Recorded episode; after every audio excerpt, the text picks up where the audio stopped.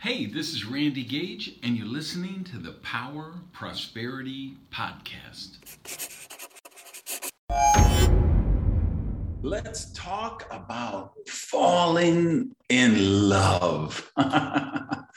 hey guys, Randy Gage here. Welcome to another episode of Prosperity TV. And I want to explore the timeless, universal themes of Hollywood, Bollywood, Shakespeare, mythology, Puccini operas, any form of literature, really, one of the ever present themes is going to be this theme of falling in love. But I want to uh, laser in on the aspect that I think is most important for prosperity, for having a happy life, for having a successful life, for being able to create uh, relationships that enhance your life and you enhance the lives of the people you're in relationship with. And that goes back to falling in love with yourself. Uh, and I think that's perhaps the most important key. Um, not necessarily because you'd say, okay, what's the most important part of prosperity? And, and you may say it's becoming a better person. Uh, and that's certainly a really uh, in, in important aspect of it. But it's accepting who you are as a person in this moment as well in the Radical Rebirth book, I, I talk about divine discontent, which I believe is this sweet spot we need to reach where we have the ability to appreciate what we're what we have, who we are, where we're at, but also recognize that this longing to do, have, and become more is an integral part of our humanity as well. And that's what calls us forward to the highest possible version of ourselves. So I think it's important that you accept your humanity, you love yourself as you are. In therapy, of course, the term they always use is being comfortable in your own skin. And that's such a, a, a, vital aspect of everything we talk about being comfortable in your own skin. Uh, because we just live in a society right now that is in hyperdrive mode to destroy that mental clarity, that mental peace and harmony we have so many podcasts and websites and YouTube videos on how we change our appearance and how we should dress and how we should act if we want to be accepted by society, if we want to be perceived as attractive, if we want to get more likes on our Instagram posts and more shares of our TikTok videos.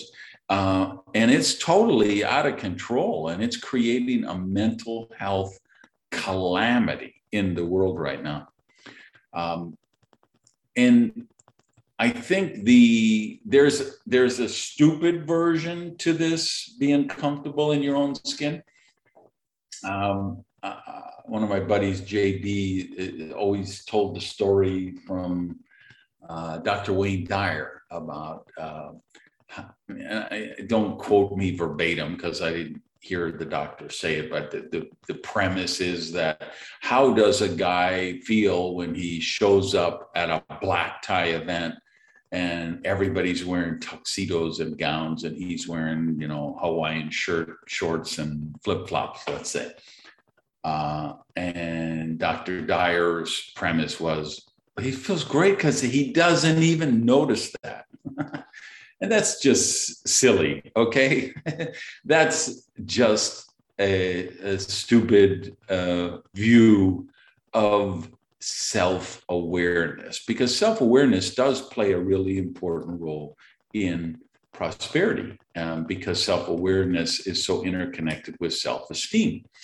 And to be healthy, happy, and prosperous, you need a healthy self esteem.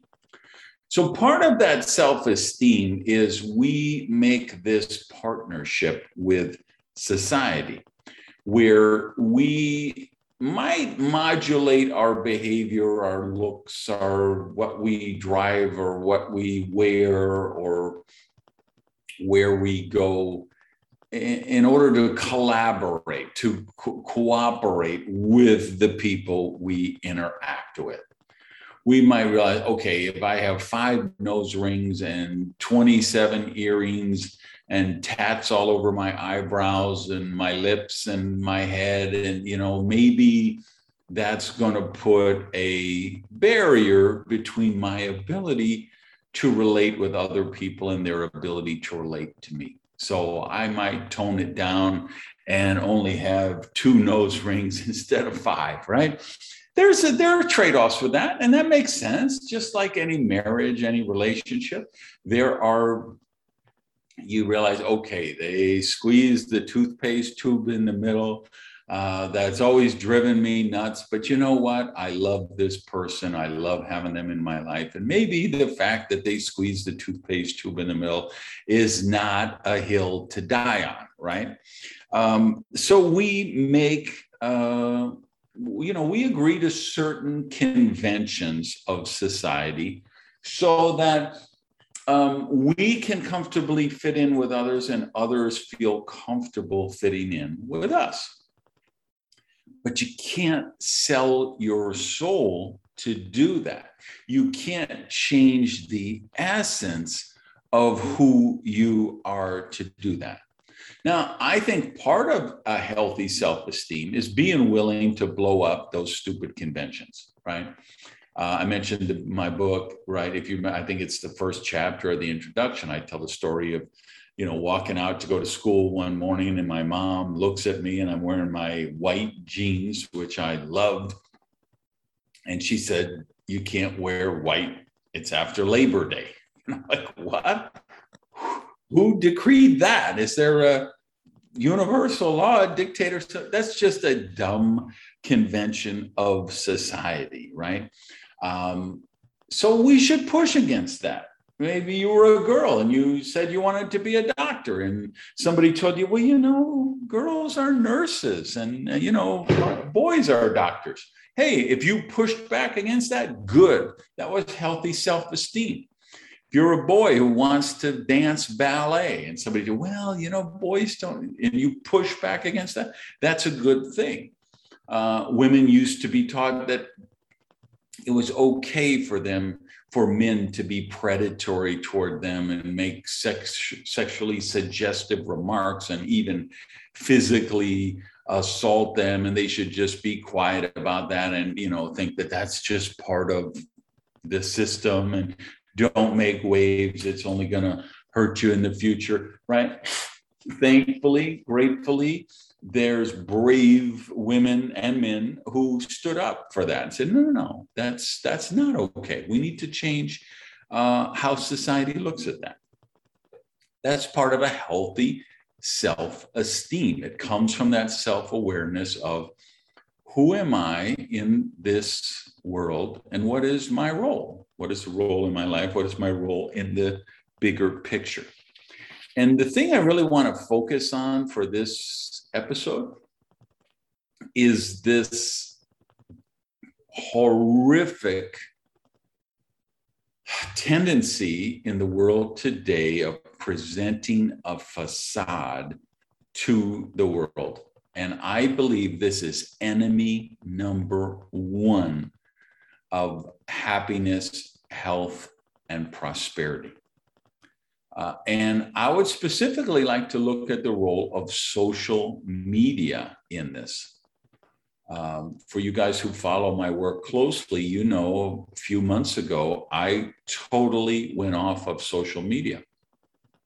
And I don't post to Twitter, Facebook, Instagram, any of those. Um, I now set them up as just like announcement pages for the blog. So if there's a new blog post or a new YouTube channel, a, a video, or if I'm doing a, let's say a public event, it's, you know, a, a live stream or doing a public seminar and the people who follow my work can get a link. Okay, Randy's coming to Detroit. I want to go to that. And there's a link there for that.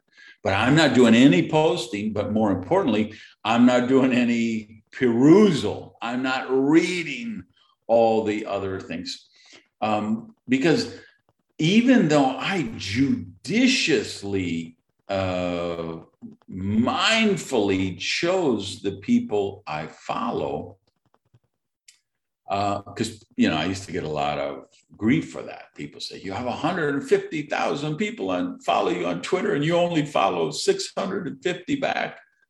It's not my responsibility to follow people back, right? The people I followed, I mindfully chose to follow them because I felt like their timeline would have enrichment for my life.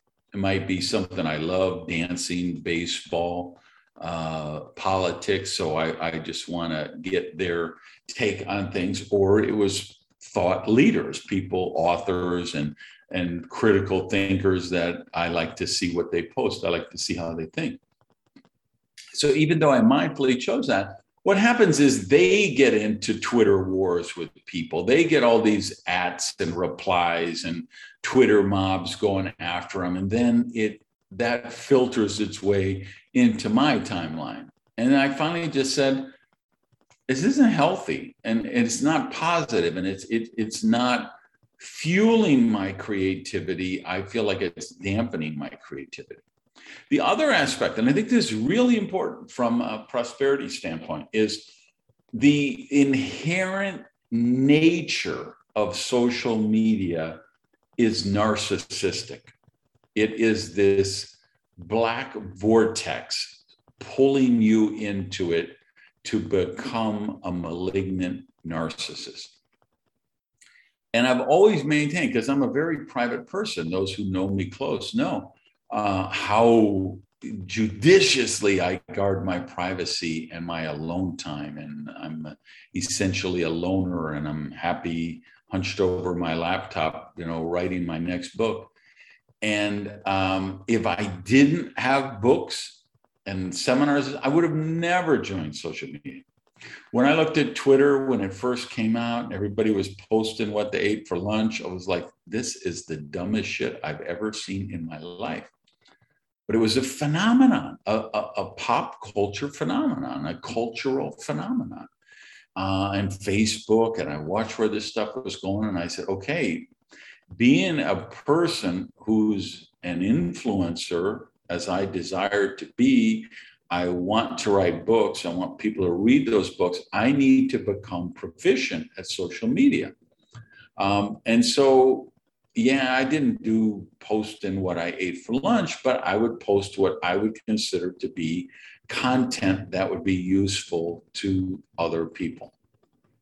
I wanted my social media feeds to provide positive, uh, proactive uh, encouragement for people to do have and become more, to uh, to become the highest possible version of themselves.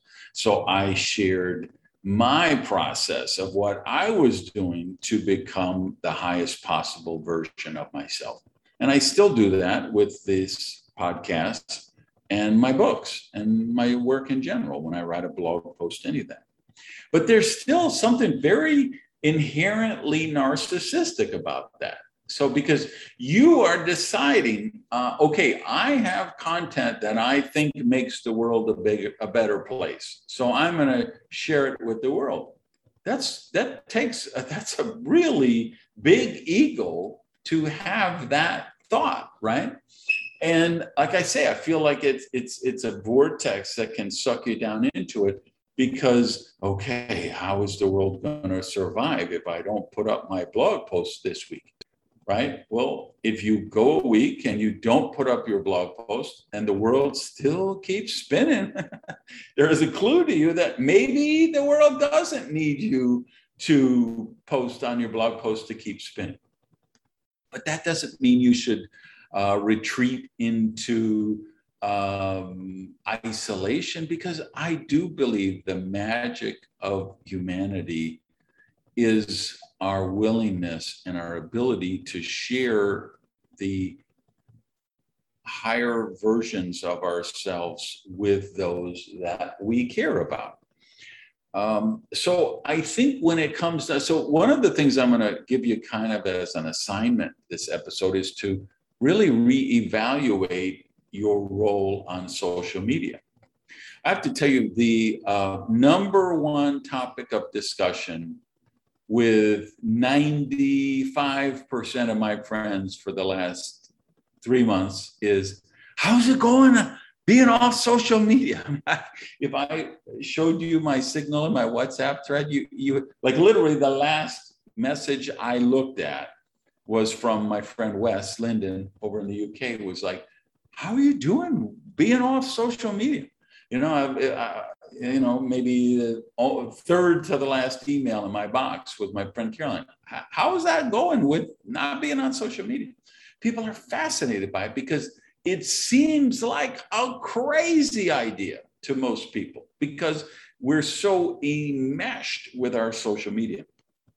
Um, so here's the difference, I think. Look at your social media and say, Am I using it for posting or am I using it for connecting? Because there's some really valuable things you could do, right? You could have a support group of 12 step people in a Facebook group, and that could be really highly supportive of each other. You could have a writers group that uh, gets together on uh, Clubhouse and just talks creative writing, uh, you know, one day a week at a certain time. There's amazing, powerful, beneficial uses for social media. Unfortunately, that's about 1% of social media. 99% of social media is virtual virtue signaling. People posting to show other people how virtuous they are. And that is sick and twisted. So much of it is, um, I don't even know what's the word. It's not virtual signaling. It's it's public posturing of, hey, look at the new BMW I just bought, the new Evoque I just leased, the trip that I'm on right now. Uh, you know, how many people are posting their Tahiti vacation pics um, to share that experience somehow with the people back home versus, hey, notice that I've got the money and the time and the resources to have this beautiful bungalow over the water where I'm feeding the fish through a trapdoor in my floor um, and you're back in uh, Minneapolis scraping ice off your windshield, and it's 30 below zero wind chill factor, right? Um, and then the mob behavior, which is, hey, I just saw this actor, producer, author, politician, plumber, whatever, who did this, that tells me they're a racist or they're a sexist or they're a misogynist or they're a evil villain and I'm calling them out and I'm galvanizing a Twitter mob to descend on them. All right, this person said that, and I find it offensive, and I want to see them canceled from society. So I'm going to post this stuff and see if I can get other people to create a movement and we can somehow cancel that person. That is so anti prosperity. That is so dangerous to your self esteem. That is so destructive to your mental harmony and your happiness. Uh, and it's all built on a facade, right? Any therapist, any professional mental health counselor would tell you the things we hate about other people are the things we fear in ourselves, right? The people who push our buttons the most are the ones who have the same issues that we do, and we don't want to acknowledge them. Um, so we can attack them on Facebook and uh, pretend like we're different. That's just a facade when you it, it, it's you know when you're in you first go out on a date with someone and you're you're on your best behavior okay that's part of the convention stuff that we do that we want to present. It's like I tell marketers there's nothing wrong with presenting your product or service in its most favorable light. That's what your job is as a marketer. But when you cross the line, is when you are lying about the product, when you're saying this product does something that it doesn't really do, when you're making claims that you can't support. Now you've crossed over, and now it's and it's the same on that third date when you're you know you're presenting this facade to the person you're you're dating. Um, that's you're just walking on eggshells. That makes if you present this facade to the world you're walking on eggshells all day, every day. And it makes every relationship, it makes every relationship a lie. And it means every relationship has to die because at some point the lie is going to come out. So you have to be confident enough to present yourself who you are early in the game and recognize that if that's not acceptable, to that that person, that group, that society, then that's meant to be. Uh, speaking of marketing, right, I've done a lot of work in the leverage sales space, and I develop tools for for companies to work with. Like there might be a video that they would show a candidate, a potential candidate or client, to look at would they want to buy this product or service or work with this company. And you know, I might create a video and then people will use it and say, well, it doesn't work because I showed it to 10 people and six of them didn't join the business. and my reply is always, no, the video works perfectly. You just found out there were six people that are not really congruent with what you're doing for the business. And now you don't have to waste time trying to convince them, close them, uh, sell them against their wishes, trick them, manipulate them into joining your business, and they're just going to drop out 48 hours later. The whole point of a sorting tool is to find out is this a qualified candidate for what you have to offer? And that second date and third date and fourth date, that's exactly what those are those second, third interactions at work, those second, third interactions in groups, meetings, organization, that's what they are. They're sorting out are you congruent with each other? Do you have the same values? Can there be a relationship of meaning created here? So, um, the sorting tool isn't broken because it sorts out people. That means it's working elegantly. So transfer that to you, falling in love, your relationships, your health, your happiness, your prosperity. It means that the person you present to the world needs to be the real you. Yes, there are some social conventions which we're all going to agree to follow because it makes society work better, but never change the essence of who you are and how you present it to the world. So, um, kind of some homework for you, closing thoughts on this. Um, first, number one, just drop the facade. Just drop it whether it's on Instagram, whether it's in person, whether it's the way you act at the office or the way you act in your softball league or the way you're presenting yourself to your significant other. It's time to drop the facade and let the chips fall wherever they may. Next thing I would suggest is reevaluate the role of social media in your life. Um, everyone, all of my friends who ask me about they all say the same thing. They all say, I, I really do think there's something to what you're doing. I'm really looking at that. I'm really working at reducing my footprint on social media. I'm working at spending less time on social media. Uh, I'm reevaluating how I approach social media. And I think you really should do that.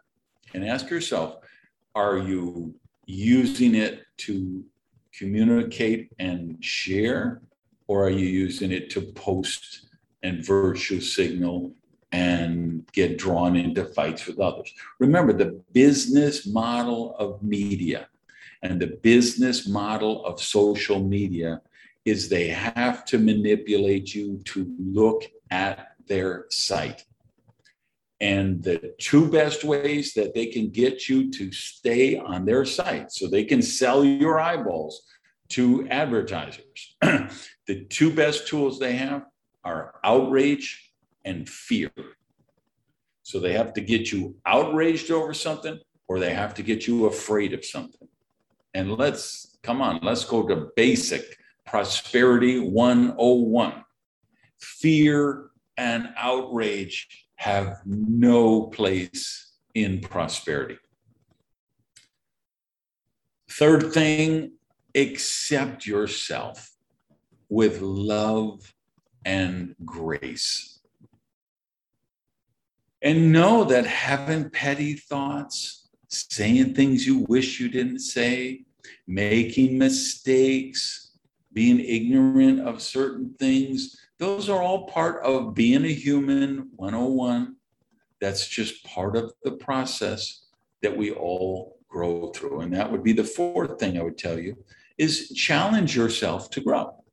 Find that sweet spot of divine discontent that I talked about, where you love yourself, you care enough about yourself to take care of yourself. You care about yourself enough to take care of your own needs first because you can't love anyone else until you love yourself. You can't help anyone else until you help yourself. So uh, accept yourself with love and grace. And the last part of the equation is challenge yourself to grow. Make that commitment that, hey, I want to become the highest possible version of myself. And that's where I believe health, happiness, and prosperity lives. All right, go out and have an amazing week. Love you guys. Peace. Hey, thanks for listening to the Power Prosperity Podcast. Do me a favor and practice the circulation law of prosperity and tell people about Prosperity TV. So if you would, just put something up on your Tumblr, your Twitter, your Facebook, your YouTube. Uh, let people know what you think of the Power Prosperity podcast. Even take a screenshot of your phone and maybe post that picture uh, so we can build the community here at the podcast. Thanks, guys.